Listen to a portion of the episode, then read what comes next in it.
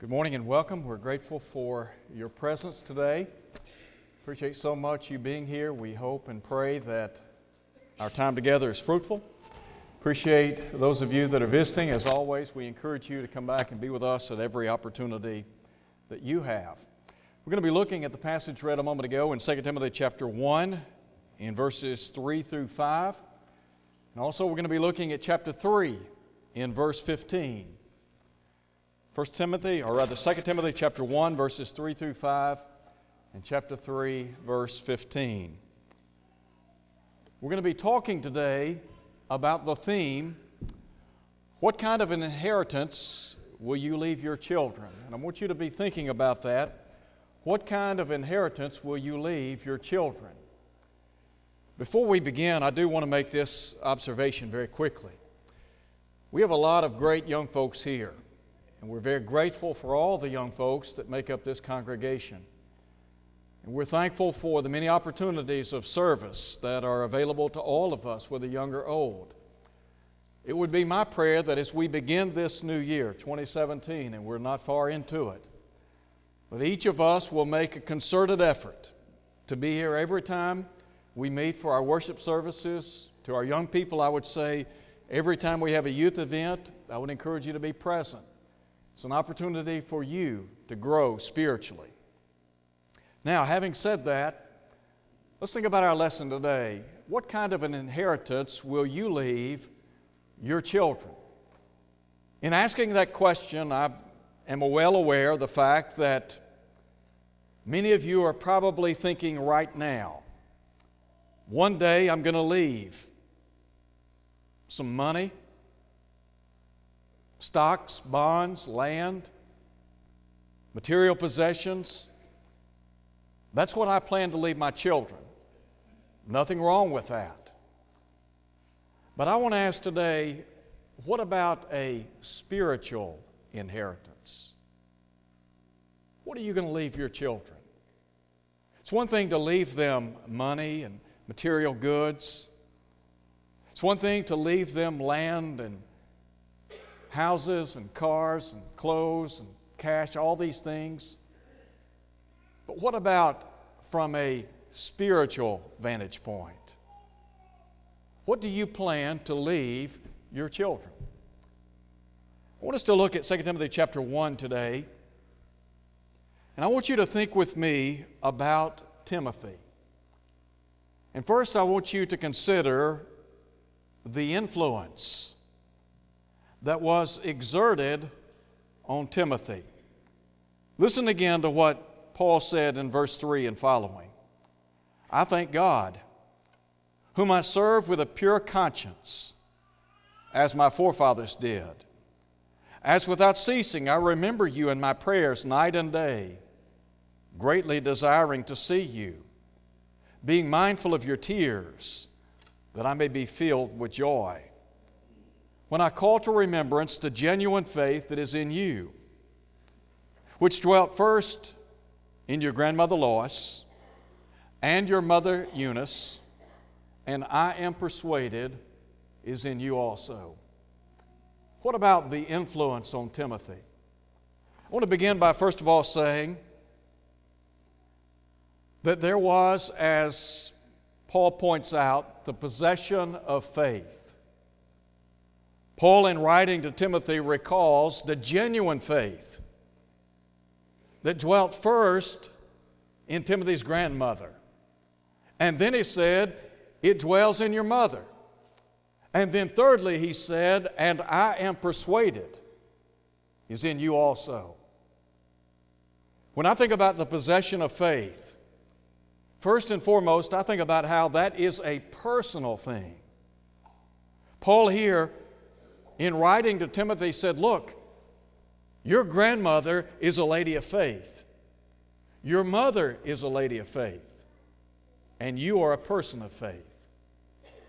Each and every one of us, whether young or old, all of us are going to have to, at some point in time, decide whether or not we're going to have faith. We can't ride our parents' coattails.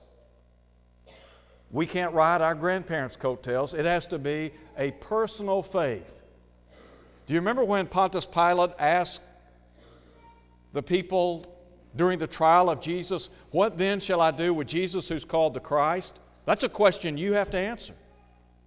Whether young or old, all of us have to decide what are we going to do with Christ? When Paul wrote to Timothy, he reminds him, first of all, about this personal faith.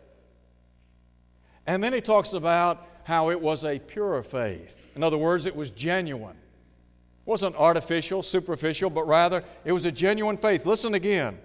When I call to remembrance the genuine faith that is in you, he said, which dwelt first in your grandmother Lois and your mother Eunice.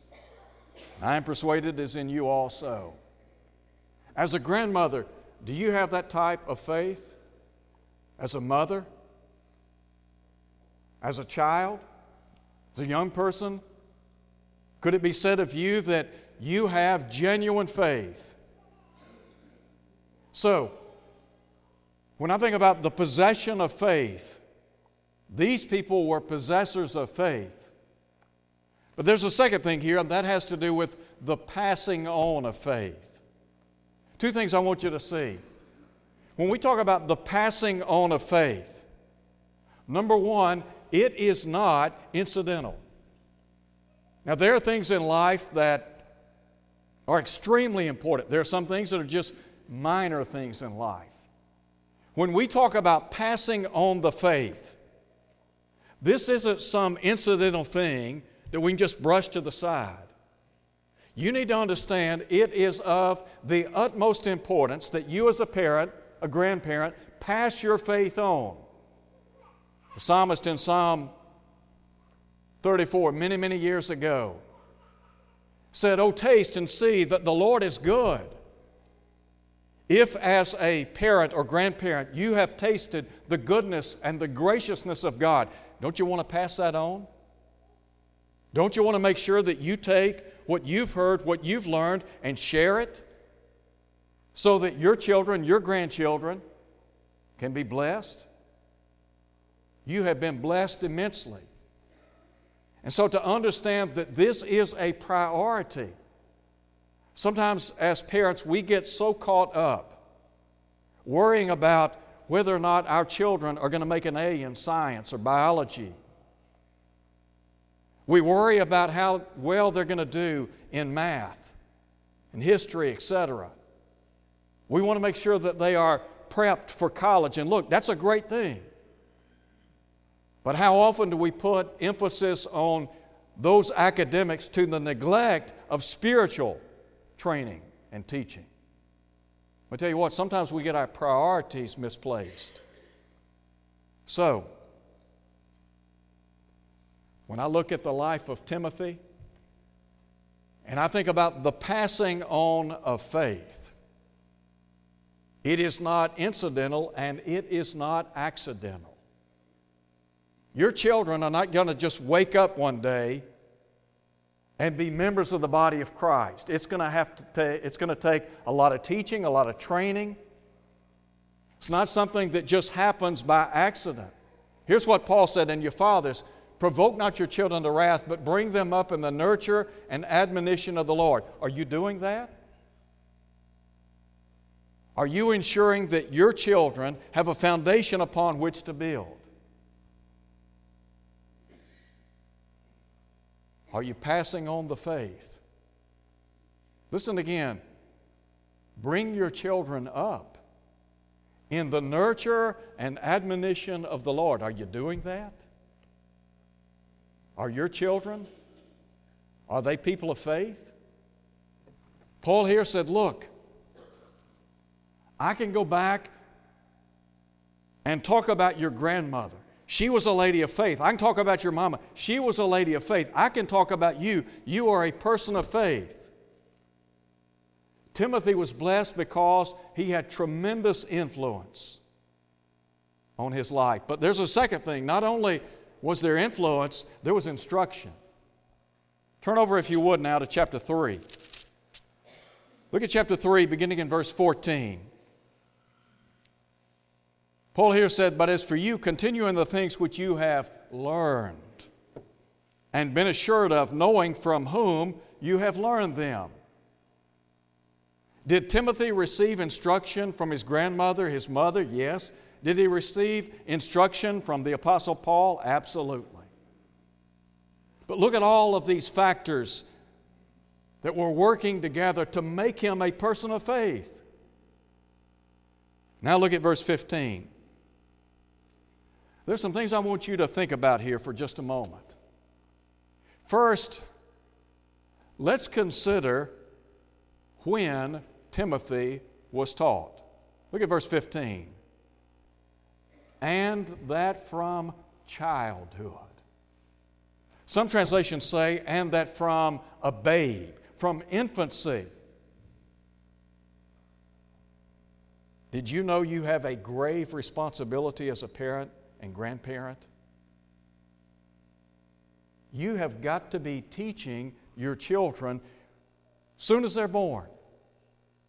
We've got some babies here today that I would like to think in a few years they're going to be people of faith. Paul here said, and that from childhood. Again, this wasn't something that was incidental, it wasn't accidental. But rather, at a very early age, what did they do as parents? They began shaping and molding the mind of Timothy at a very early age. In Ephesians chapter 5, Paul said, redeeming the time because the days are evil. The word redeem there means to buy up. I want you to think about as a parent. Did you know that clock is ticking, tick, tick, tick, tick, tick, tick? If you have a six year old today, before you know it, he or she will be 16. Before you know it, they'll be 26, 36, 46. I'm telling you what, time gets away so quickly. If you're not teaching your children when they are young, you are missing the boat. You've missed it. And let me tell you what, you won't get those years back. If you haven't been teaching and instructing your child from infancy, when they get to be 12, 13, 14, you've lost a lot of valuable time. When they become 18, guess what? It'll be tough to reach them. Tough to reach them. Now, listen to what he said. First, he talks about when he was taught. Secondly, what was he taught? And that from childhood you have known, listen to him, the Holy Scriptures. How do your class, how do, you, how do your children do in the classroom? They make A's and B's? You proud of them? We've got a lot of extremely intelligent young people here. When the Apostle Paul recounted the life of Timothy and talked about his youth, he didn't talk about how knowledgeable he was about the Grecians and their philosophies and their wisdom. He didn't talk about how skilled he was in mathematics or science or astronomy. He talked about how, as a young child, here's what had been instilled in him the Word of God. Why would that be? Because Jeremiah said, It's not in man that walketh to direct his own steps in Jeremiah 10 23. Why would that be? Because the psalmist said, Your word is a lamp unto my feet and a light unto my pathway. Look, if your children make A's and B's in school, wonderful, great. But how's that going to help them get to heaven? If they know what the history books say and they know what some of the other arts and sciences have to say, but they don't know the scriptures. That's a sad thing. Paul said, Let the word of Christ dwell in you richly. Paul would write in Ephesians chapter 5 Be not unwise, but understand what the will of the Lord is. As a parent, how proficient are you in the Scriptures? And then ask yourself this question How well do my children know the Scriptures? Remember that clock? Tick, tick, tick, tick, tick, tick. Time's moving on. if they don't know the scriptures, they're going to have trouble down the road. And when your children get to college and they start hearing what their professors have to say about there is no God and we are the products of evolution, etc., and they come home and they tell you they don't believe in God anymore, let me tell you what, you set the stage for that as a parent. Why? Because you did not equip them in the Word of God. Because they didn't know the faith. Let me tell you what, when our children go to college, hopefully and prayerfully, they are so well grounded in God's Word that when somebody starts talking about there is no God, they can just say, Look, that guy doesn't know what he's talking about. She's foolish. Paul said, professing themselves to be wise, they became fools. So we asked the question when was he taught? From early childhood. What was he taught? The Holy Scriptures. Now, here's a third question Why was he taught? You need to see this. Look at, look at verse 15 again. And that from childhood you have known the Holy Scriptures, which are able to make you wise for salvation through faith which is in Christ Jesus. There it is. Do you know why Timothy was taught as a young fella? Because they realized the importance of salvation. Salvation. Could I ask you a question as a parent? Where will your children be spiritually in 10 years? Where are they going to be? Where are they going to be in 10 years? You know, I could sit down and go through the roll book.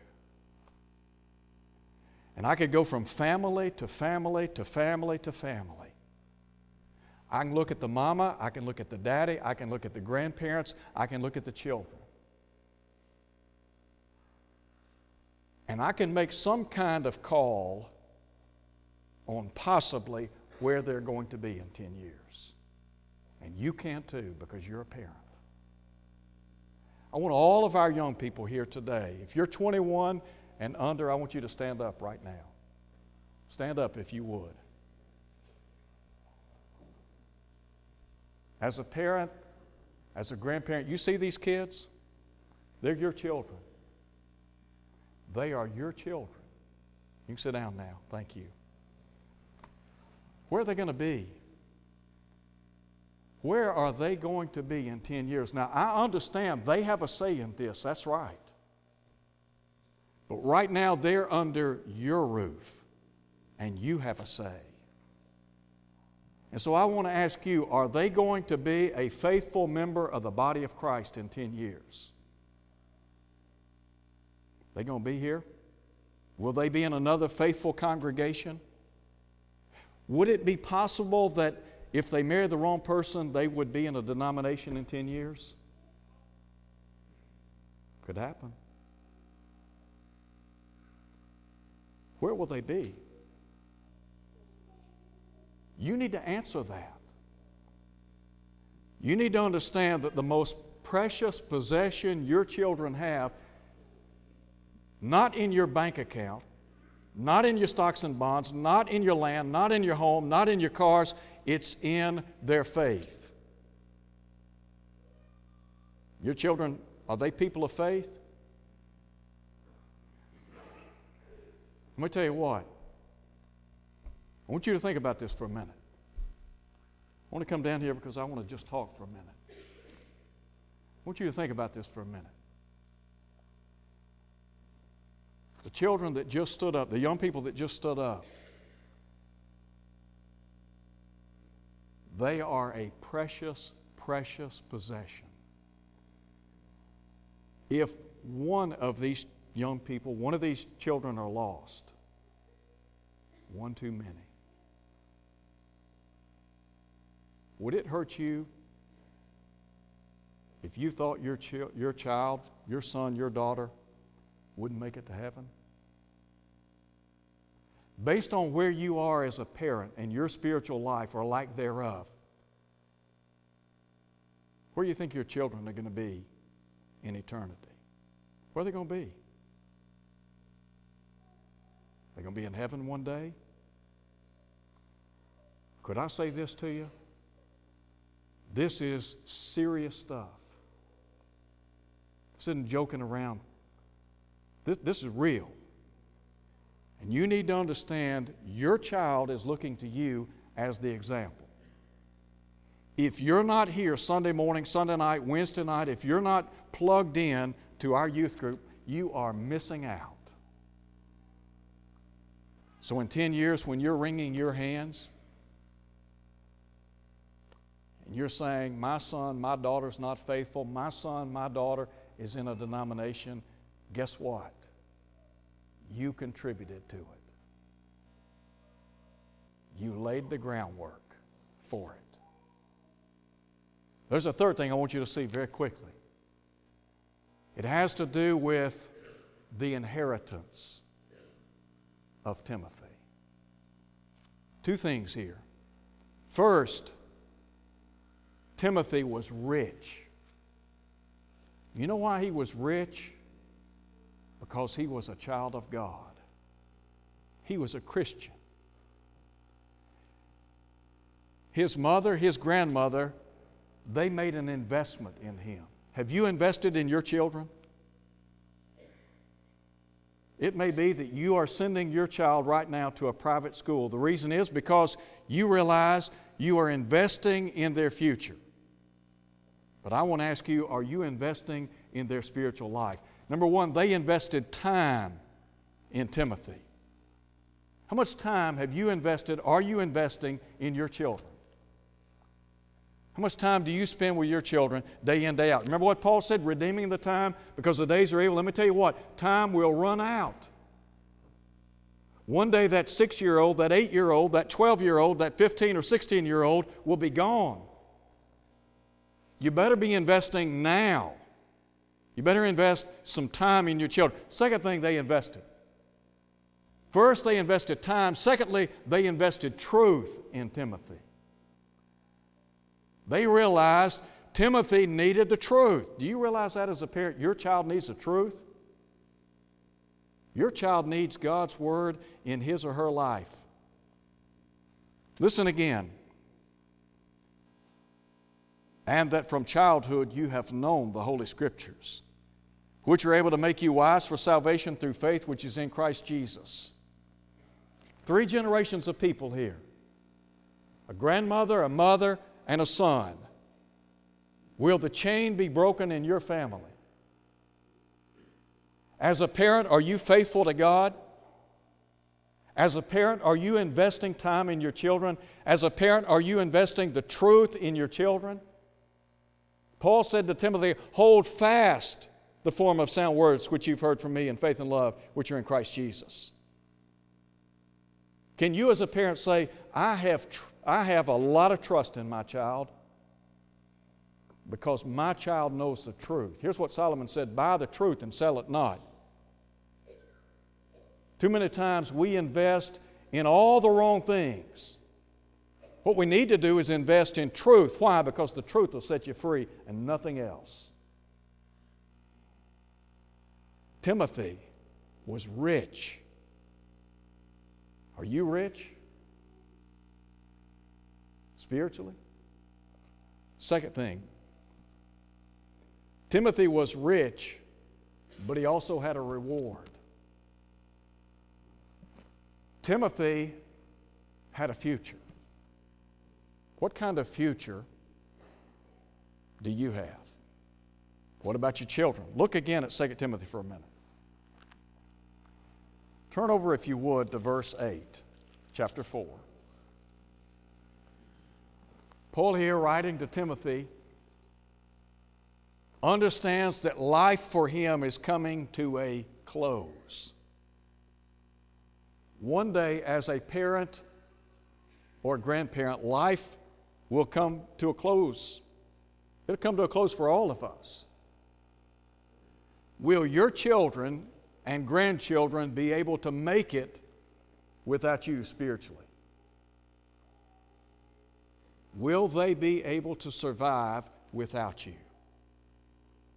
will they have a future? Listen to what Paul said beginning in verse 6 I'm already being poured out as a drink offering. He said, The time of my departure is at hand. I have fought the good fight, I have finished the race, I've kept the faith.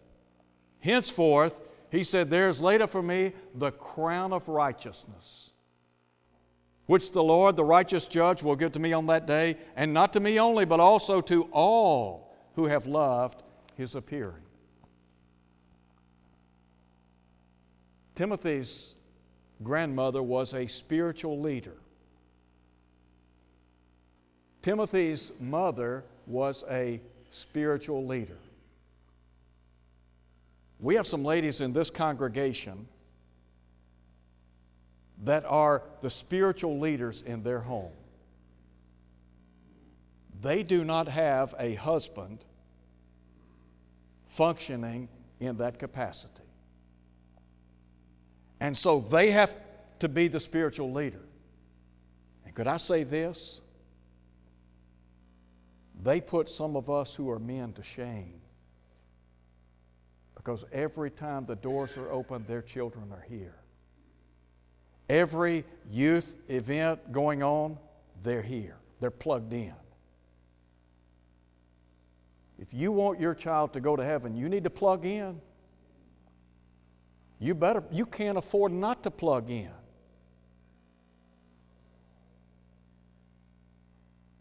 As a parent, if you're a father, you are to be the spiritual leader.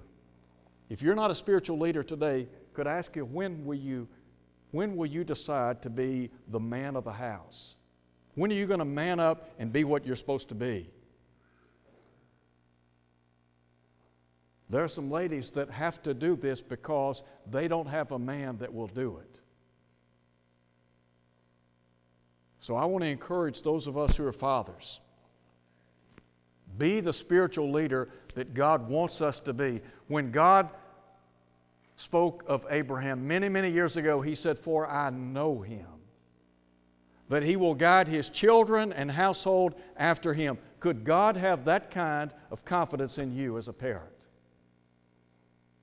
Would God say, I know for a fact he or she is going to lead their children in the paths of righteousness? In closing, I would imagine that some of you already have made out your will.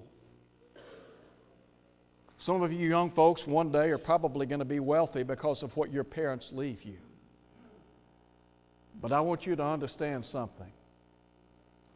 Your folks might leave you hundreds of thousands of dollars. They might leave you all kind of land. They may leave you all kinds of things.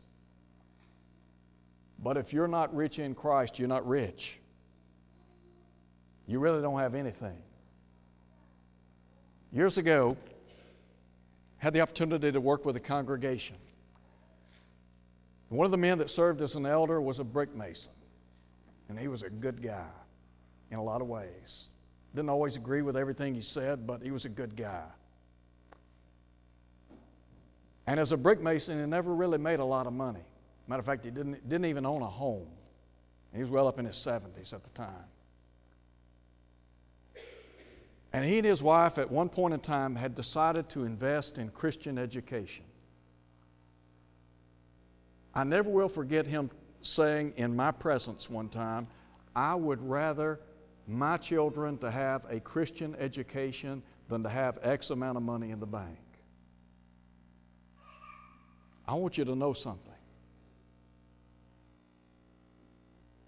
The money, the land, the material thing, they don't mean a thing. If your child loses his or her salvation, and we lost it all.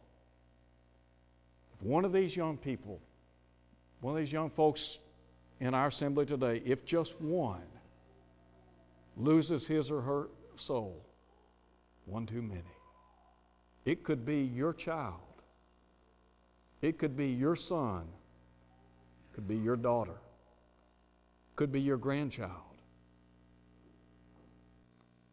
So here's, here's the thing